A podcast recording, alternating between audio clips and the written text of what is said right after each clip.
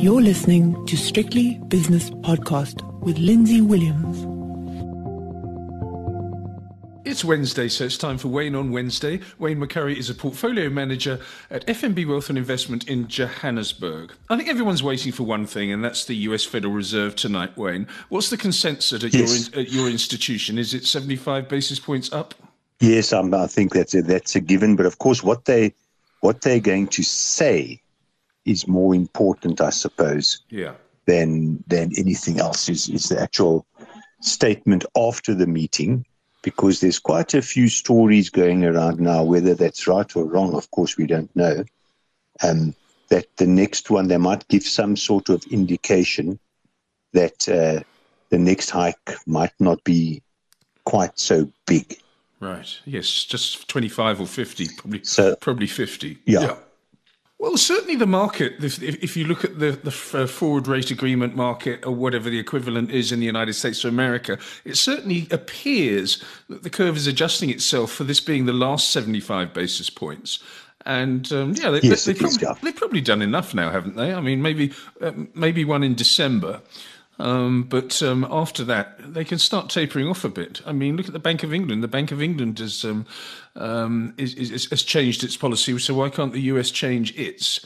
I know it's not quite the same thing, but um, yeah, I, I, I, think they were too late. Now they've packed them all in. This will be the fifth rate, rate rise, won't it? Yes. Since March. Something it, it must be, yeah.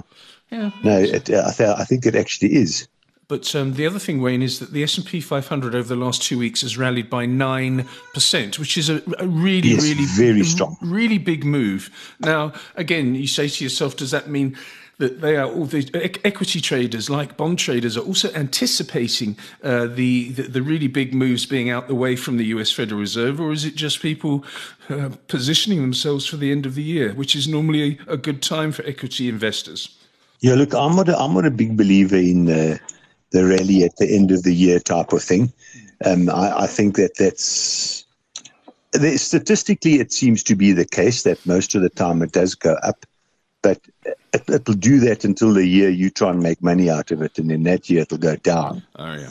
But yeah, I mean, as as we've been speaking about for a long time, inflation is going to fall rapidly in the first half of next year, because then your year-on-year measurements of oil, of food, of commodity prices, etc., is coming off a very, very high pace. So you're going to those numbers are going to be sharply negative, let alone positive. You know, small positive there. You know, hints of an economic slowdown should sort of dampen the wage demands of people. You know, so that wage inflation might also start to come down. Yes. And of course, in the U.S. in particular, a strong dollar is very deflationary. Eh? Yes, very much so. But on the other hand, we do get a recession next year, which many people are calling uh, calling that particular. I think we. Yeah. yeah. Then what happens? Do the Fed say, right, we've raised rates, we've gone a little bit too far because we've gone into recession. Now we're going to cut rates again. They, can they do that that quickly, yes. or is that disruptive? Yes. No, they can do that just as quickly. Mm. You know, interest rates go in a cycle. You know, they don't hold them at 3% or 4% forever. They react to inflation. So it goes up, and then when inflation falls, it goes down. So it'll be quite normal.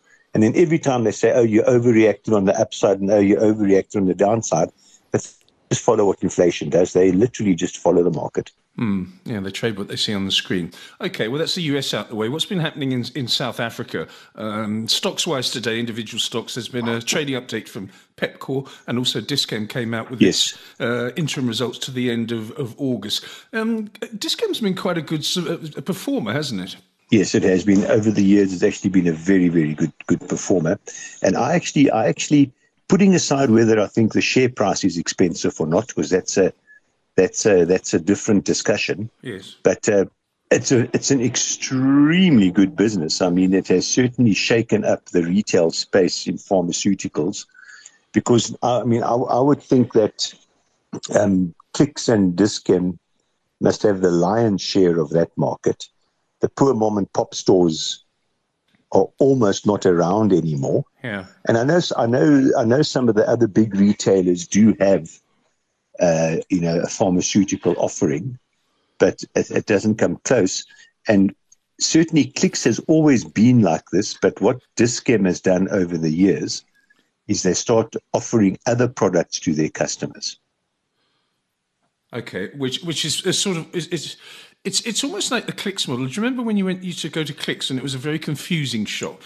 You would have irons next to vitamin yes. pills and that sort of thing. And then David Kneale yes. from Boots in the UK came over and he shook the place up. And then he cleverly put the pharmacy uh, outlet at the back. So you have to walk to the back at past the back, all yeah. these nice shiny goods and uh, potions and lotions yeah. and, and, things like that. And then walk back to the till yeah. and then you get more stuff at the till. Is that what Dis-Chem's doing? It's adding, it's adding a, a wider variety uh, to its portfolio. Well, look, I've, I only know the one Dis-Chem. I, I when I don't go to Dis-Chem often, no. and I've only ever been to the one Dis-Chem shop. But as you walk in, all the medicines and the pharmacies on your right.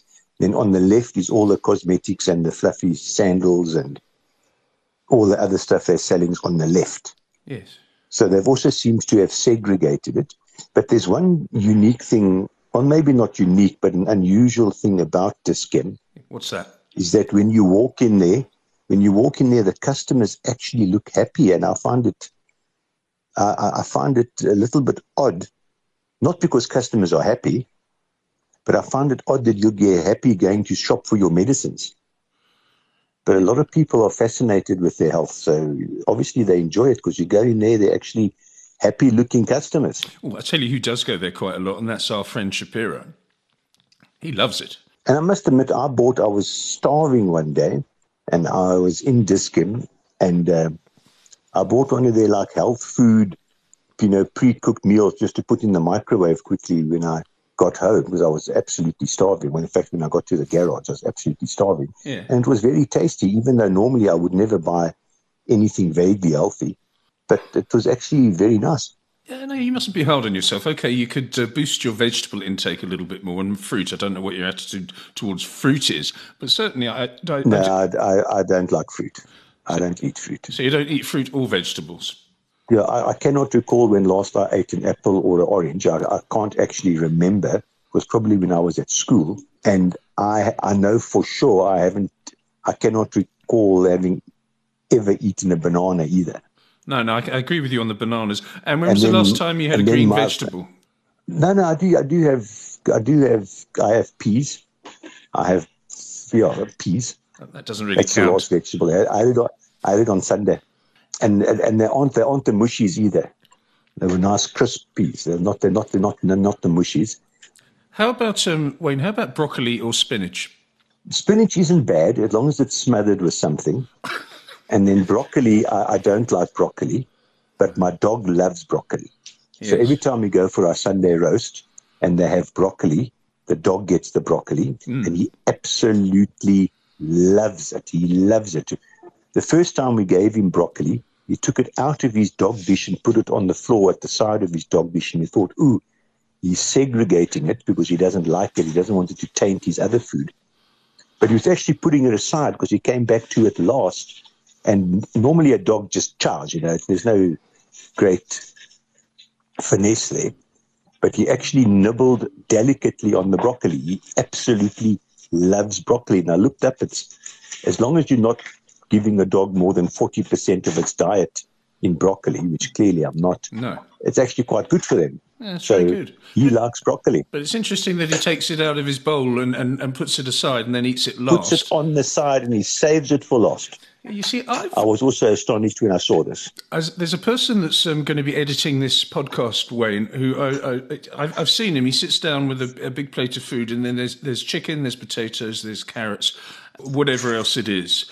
But he won't eat, he won't mix it up. He won't have a mouthful of um, chicken and then a forkful of, of carrot. He takes each food group, finishes it, and goes then goes on to the next one. No, no, no. I, I, I swap around but when I go to my favorite spot on Sunday, yeah, I eat the cauliflower and cheese sauce first.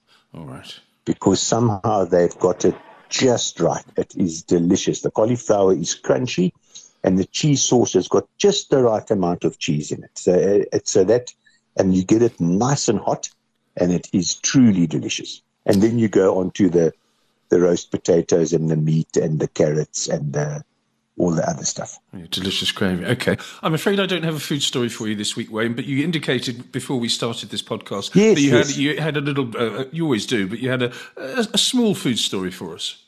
Yeah, well, last night, the world's greatest rugby fan oh, yeah. is busy is, studying. How's your partner? No, very well, but she's busy studying now. Oh. She's taken a university course, correspondence, mm. and she's busy studying. So she work on my computer. But at about half past seven, I was feeling peckish. So we were, well, we had tacos last night. Oh yeah. You know, crisp crisp shell tacos, not not not not the soft one though, the crispy shell tacos. Right. And you have it with mince meat. So the mince meat was there, and I thought, now look, I'll cook. I mean, I do cook now and again, not often to be honest. So I thought I'm going to cook. So I took the mince, I added a little bit of uh, a, a, sprinkle of the thing called five gun spice. Yes, I know that. that sponsors rugby. That's how I know I've heard of them. Hmm. And we bought we bought something and got a free packet, little packet of six gun spice. So I added a couple of pinches of that, and then I added some garlic, and I added lots of chili, good chopped up chili, lots of it, and then I stuck in a little bit of. Um, uh, peri peri sauce, which if I cook is always peri peri sauce in it and the mince was really nice. But then what was fantastic is that I was scratching in the fridge there, and I and I found that I found a, a bowl of tangy guacamole. Oh yes, Woolworths. I was going to ask you that. Did you did you did you top it and with guacamole? That, hmm. I, I, we had guacamole, little bit of cheese. I added a bit of cashews into mine because I like it with corn and you get like a salad mix from from Woolworths that's got it's like a. It's called I think it's a Mexican mix, Mexican salad mix or something. Mm. But it's got corn and it's got a few other things in, in it. And you chop that up finely, and then you add that with the guacamole and the cashews on the nice uh, mince in the crunchy shells, and it was it was truly delicious. Fantastic. I even had three of them. Good Lord. Oh, Ole, muchacho. Fantastic. Well, I can't give you Yeah. any stories. As in, I've lost my appetite since I've had, had COVID, which is still lingering, by the way. But I'll be, I'll, be back with a vengeance soon. Wayne, thank you very much for your time. Wayne Yeah. McCurrie is a portfolio manager at FNB Wealth and Investment in Johannesburg. The views and opinions expressed in these podcasts are those of Lindsay Williams and various contributors and do not reflect the policy, position, or opinion of any other agency, organization, employer, or company associated with strictlybusinesspodcast.com.